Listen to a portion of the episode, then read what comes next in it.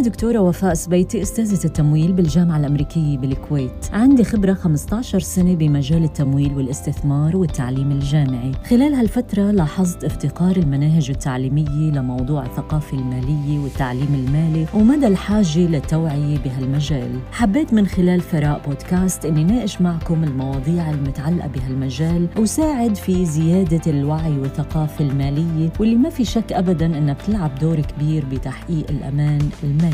كل حلقة رح ناقش معكم فكرة أو تجربة مالية مختلفة بتقربكم أكثر من تحقيق نجاحكم المالي.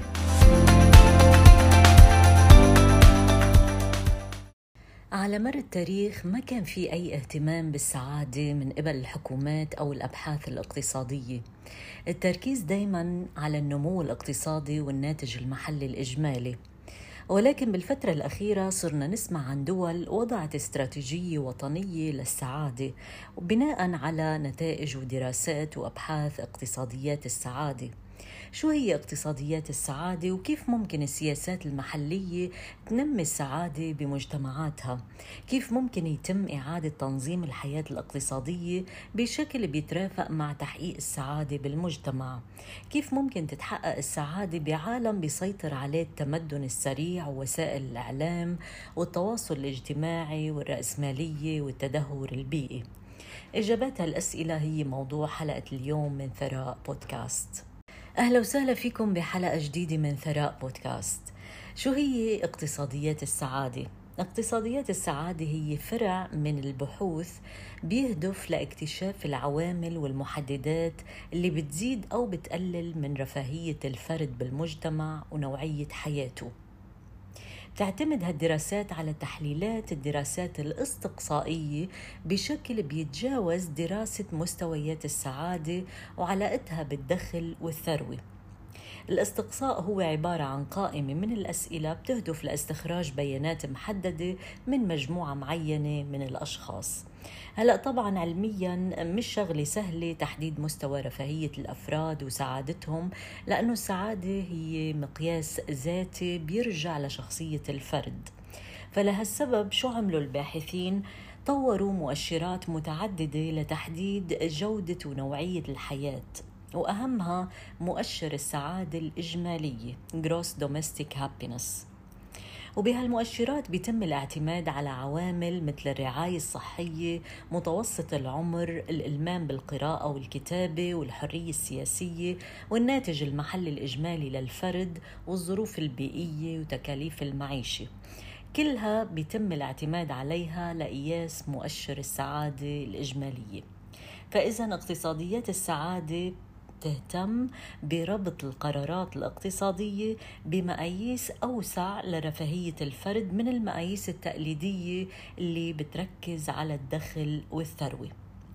هلا بالوقت اللي بيعتمد فيه الاقتصاد التقليدي على قياسات الدخل والاستهلاك وغيرها من السلوكيات الملحوظة بتستخدم اقتصاديات السعادة الدراسات الاستقصائية مثل ما قلنا والأساليب اللي لها علاقة بمعرفة آراء الناس للكشف المباشر عن مستوى رضاهم.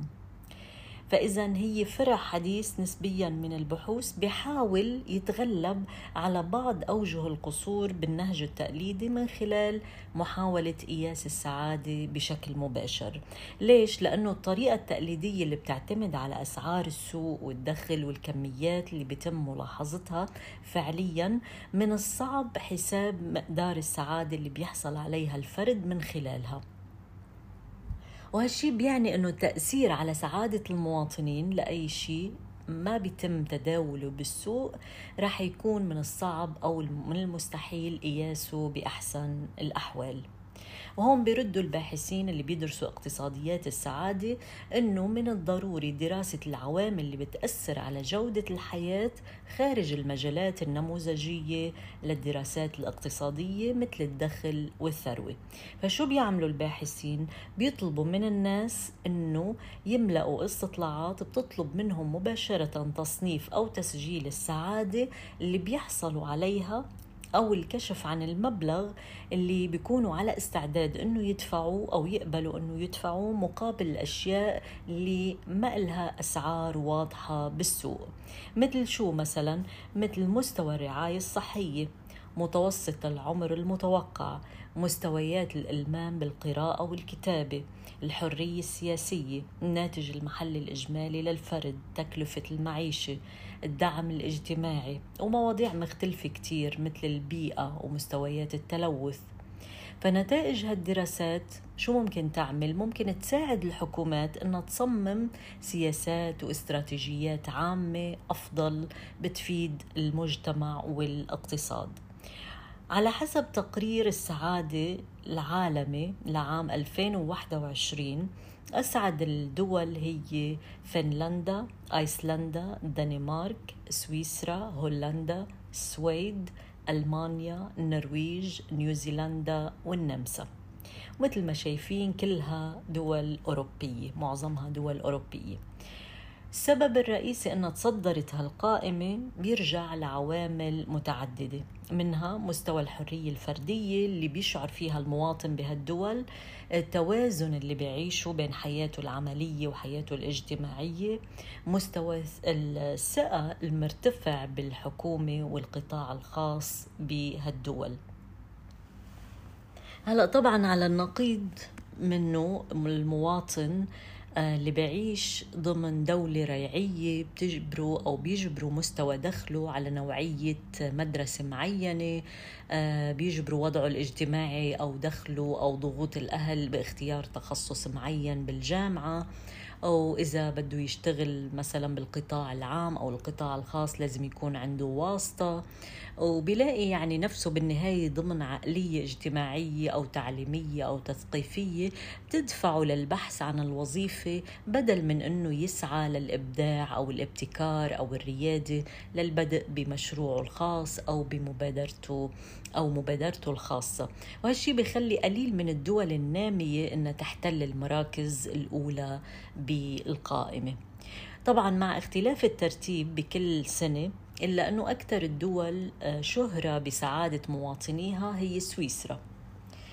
شو هي الأسباب؟ نحكي شوي عن الأسباب اللي بتخلي سويسرا من على يعني دايما موجودة بقائمة الدول الأكثر سعادة. سويسرا عندها اقتصاد قوي بيعطيها ميزة تنافسية بين دول العالم لجذب أكبر الشركات بالعالم. تشتهر بعدة صناعات أبرزها البنوك والساعات والأجبان والشوكولاتة ويقدر نصيب الفرد فيها آه، تقريبا خمسين ألف دولار. فشعبها ممكن نقول يعني بيعيش رفاهية. سويسرا ما بتشارك بحروب مثل ما بنعرف. آه، بالمرتبة السابعة من بين حوالي 163 دولة. بتشهد استقرار وأمن ما بتنفق المال أبدا على شراء الأسلحة مثل ما بتعمل بقية الدول مثل ما بنعرف كمان ما شاركت بالحرب العالمية الأولى ولا الثانية وما عندها استعداد أنها تشارك بالحروب الحديثة. تهتم بالرعاية الصحية لشعبها بشكل لافت عندها مراكز صحية كبيرة لرعاية الكبار والصغار. آه، بيتم تعقيم المستشفيات آه، والأدوات فيها بنظام الماسح الضوئي اللي ما بيتوفر بكتير من البلدان. آه، بتعطي الأم والأب إجازة لما يجيهم ولد.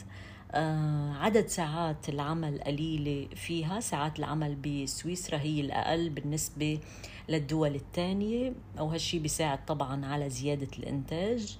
آه، ما بتزيد ساعات العمل الأسبوعية فيها عن 36 ساعة. بالمقارنة مع مثلا دول مثل اليونان 43 ساعة 50 آه، ساعة بتركيا. طبعا بتعتبر من أقوى الدول آه، بالعالم بالديمقراطية. شعبها بيتمتع بالحرية بإبداء آرائه بالحياة السياسية. حتى ممكن أنه يقترحوا يعني بيقدروا يقترحوا مواد جديدة بالدستور. آه، يعني بشكل عام هيدي المواصفات اللي موجودة بشكل خاص بسويسرا وبشكل عام الدول اللي بتحتل آه، أعلى القائمة أو أعلى قائمة الدول الأكثر سعادة بالعالم. آه، من الدول كمان اللي اهتمت باقتصاديات السعادة من فترة طويلة ولكن مش معروفة كتير هي مملكة بوتان. من شي 40 سنة تقريبا قرر الملك الرابع لمملكة بوتان وهي مملكة بتوقع بجبال الهملايا إنه يتبنى خيار كان غريب شوي بإدارة مملكة بوتان وهو إنه آه، بيتوجب على بوتان إنه تسعى للسعادة المحلية الإجمالية بدل من الناتج المحلي الإجمالي. ومن هيداك الوقت تبنت المملكة تجربة بديلة وشمولية للتنمية. ما بتركز بس على النمو الاقتصادي بتركز كمان على الثقافة والصحة العقلية والعلاقات والرفاهية وجودة الحياة. وهالشي خلى مملكة بوتان من أوائل الدول اللي تبنت مفهوم اقتصاديات السعادة قبل 40 سنة. من كم سنة تقريبا اجتمع مجموعة من الخبراء بعاصمة بوتان وهي تيمبو. حتى يدرسوا ويشوفوا تجربة هالدولة مع اقتصاديات السعادة. ترأس المجموعة رئيس وزراء بوتان وهو طبعا من قادة التنمية المستدامة ومن الأشخاص المهمين اللي تبنوا مبدأ السعادة المحلية الإجمالية.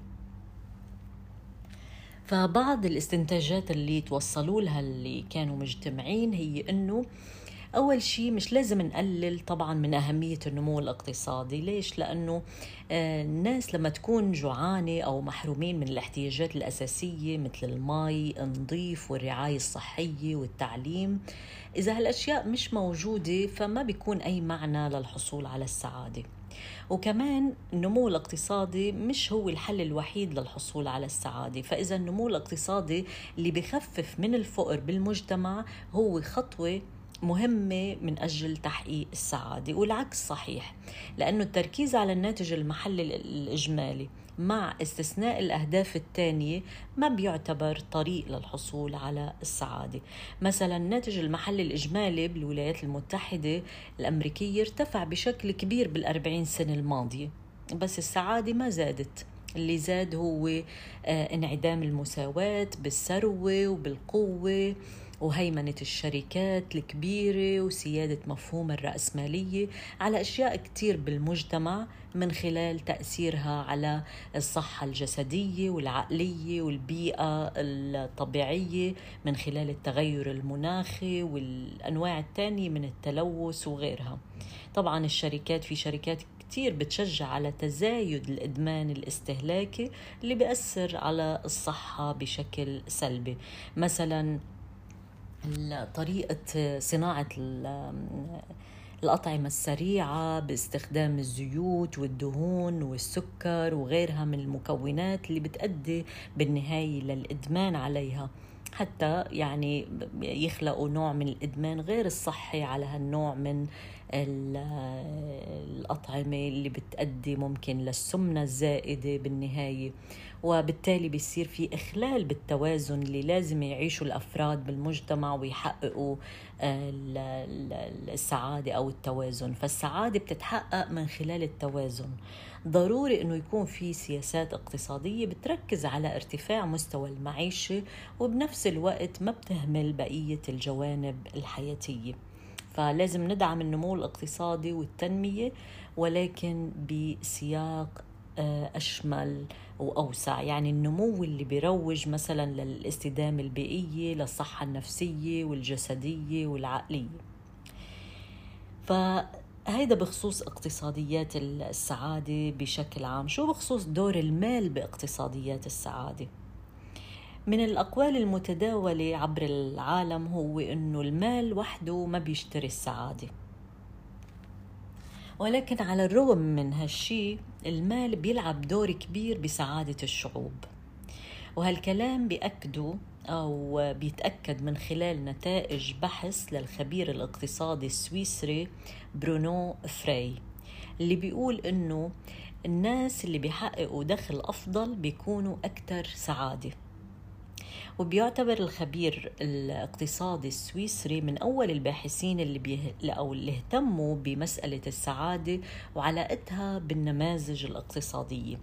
وتوصل بأبحاثه إلى إنه النمو الاقتصادي والازدهار بخلي الشعوب أكثر سعادة. يعني لما نقارن البلدان الفقيرة مع بلدان أخرى بيكون فيها متوسط الدخل مرتفع بيتبين بشكل واضح أنه البلدان الغنية ومواطنيها غالبا بيكونوا أكثر سعادة. فلما بيحكي الباحثين مثل فري عن السعادة فهالشي بيكون مبني على معايير ومقاييس ذاتية بيتم فيها طرح أسئلة إحصائية عن مدى سعادتهم ورضاهم عن حياتهم وعن مدى تأثير المال على مستوى السعادة. وكمان بيأكد الخبير الاقتصادي برونو فري أنه الشخص الفقير مثلا بيكون أكثر سعادة من شخص تاني غني لما بيقدر يضاعف دخله أو بمعنى تاني اللي بيملك كتير ما بيصير أكتر سعادة لما تتضاعف أملاكه. وبالإضافة لهالكلام بيقول أنه في العديد من العوامل اللي بتحدد مستوى السعادة. طبعا آه، بتبقى الصحة هي على رأس هاي الأشياء وإلى أهمية كبيرة وبيجي وراها العوامل الاجتماعية الثانية وعلى عكس بعض الدول الناشئة مثل الصين والهند آه، النمو الاقتصادي بالمجتمعات الأكثر ثراء مثل ألمانيا مثلا آه، ما عاد هدف آه، محوري. في أهداف تانية أكثر أهمية مثل ما بيقول الخبير الاقتصادي جيرد فاغنر عضو مجلس إدارة المعهد الألماني للبحوث الاقتصادية في برلين. بيقول مثلا معدلات البطالة المنخفضة والمالية العامة المستدامة والنظام الصحي الجيد والديمقراطية والحرية كلها أهداف لها قيمة أكبر من النمو الاقتصادي على حسب الدراسات اللي عملها. فبيقول النمو الاقتصادي ما بيعني بالضرورة السعادة. فالنمو الاقتصادي ممكن يساعد بتحقيق الأهداف المذكورة بس مش بالأمر الضروري. بيقول مثلا البطالة ممكن الواحد يتجنبها عن طريق خفض ساعات العمل الأسبوعية. فكتير من الناس على استعداد أنه يشتغلوا لوقت أقل إذا ما تأثر مستوى معيشتهم. وهالشي طبعا له علاقة بنمو الإنتاجية. وكمان بيقول أنه الديمقراطية بتخلي الناس أكثر سعادة. الناس اللي بيعيشوا بأنظمة ديمقراطية أكثر سعادة من اللي بيعيشوا بمجتمعات استبدادية أو ديكتاتورية. وكمان الناس بحسوا بسعادة أكبر لما بيلاحظوا أنه إلهم تأثير آه، على القرارات السياسية بشكل مباشر وملموس. وبالنهاية كل واحد منا يعني لما يشعر بأنه سعيد بيشعر بالقوة وبصير عطاؤه أكبر وطموحه أكبر أنه يحقق المزيد من النجاح والتقدم. فالسعادة هي شعور بالرضا وهالشي مش آه شيء مستحيل مثل ما منظن نحن بدول دولنا إنه ممكن آه ما يتحقق. بالعكس إنه هو آه حق لنا وأمر طبيعي لكل فرد بالمجتمع لكن الظروف المختلفة بين دولة والتانية بتخلي في تفاوت كبير بالقدرة على تحقيق آه هالشي. فالشعوب السعيدة آه ما بتحتاج لرعاية الدولة من لما تولد لحتى تتوفى. آه بتحتاج أكثر للفرصة آه انها تفكر بحرية وتشتغل بحرية. فبت وتكون يعني قادرة أكثر انها تخلق تنمية اقتصادية متوازنة ونمو اقتصادي آه مستدام ورفاهية اجتماعية. فالشعوب السعيدة بتدفع ضرائب أكثر ما عندها مشكلة بالمقابل إنها تتمتع بخدمات عامة وبنية تحتية أفضل وحكومة فعالة وقطاع عام منتج وقطاع خاص مبادر وقوة بشرية مبدعة ومبتكرة وريادية. لهون بنكون وصلنا لنهاية حلقة اليوم من ثراء بودكاست. حكينا فيها عن آه، شو هي اقتصاديات السعادة وكيف ممكن السياسات المحلية تنمي السعادة بمجتمعاتها؟ وكيف ممكن يتم إعادة تنظيم الحياة الاقتصادية بشكل بيترافق مع تحقيق السعادة بالمجتمع؟ وكيف ممكن تتحقق السعادة بعالم بيسيطر عليه التمدن السريع ووسائل الإعلام والتواصل الاجتماعي والرأسمالية والتدهور البيئي؟ وقبل ما أختم بدي أرجع أذكركم أنه تعليم والوعي المالي لا يدرس لا بالجامعات ولا بالمدارس. الأمر بيتطلب منك وقت وجهد وتعلم. بتمنى ثراء بودكاست يسهل عليكم المهمة ويوفر بعض الوقت والجهد. كل مرة رح شارككم فكرة جديدة تساعدكم بتنمية مهاراتكم المالية وتقربكم أكثر من نجاحكم المالي.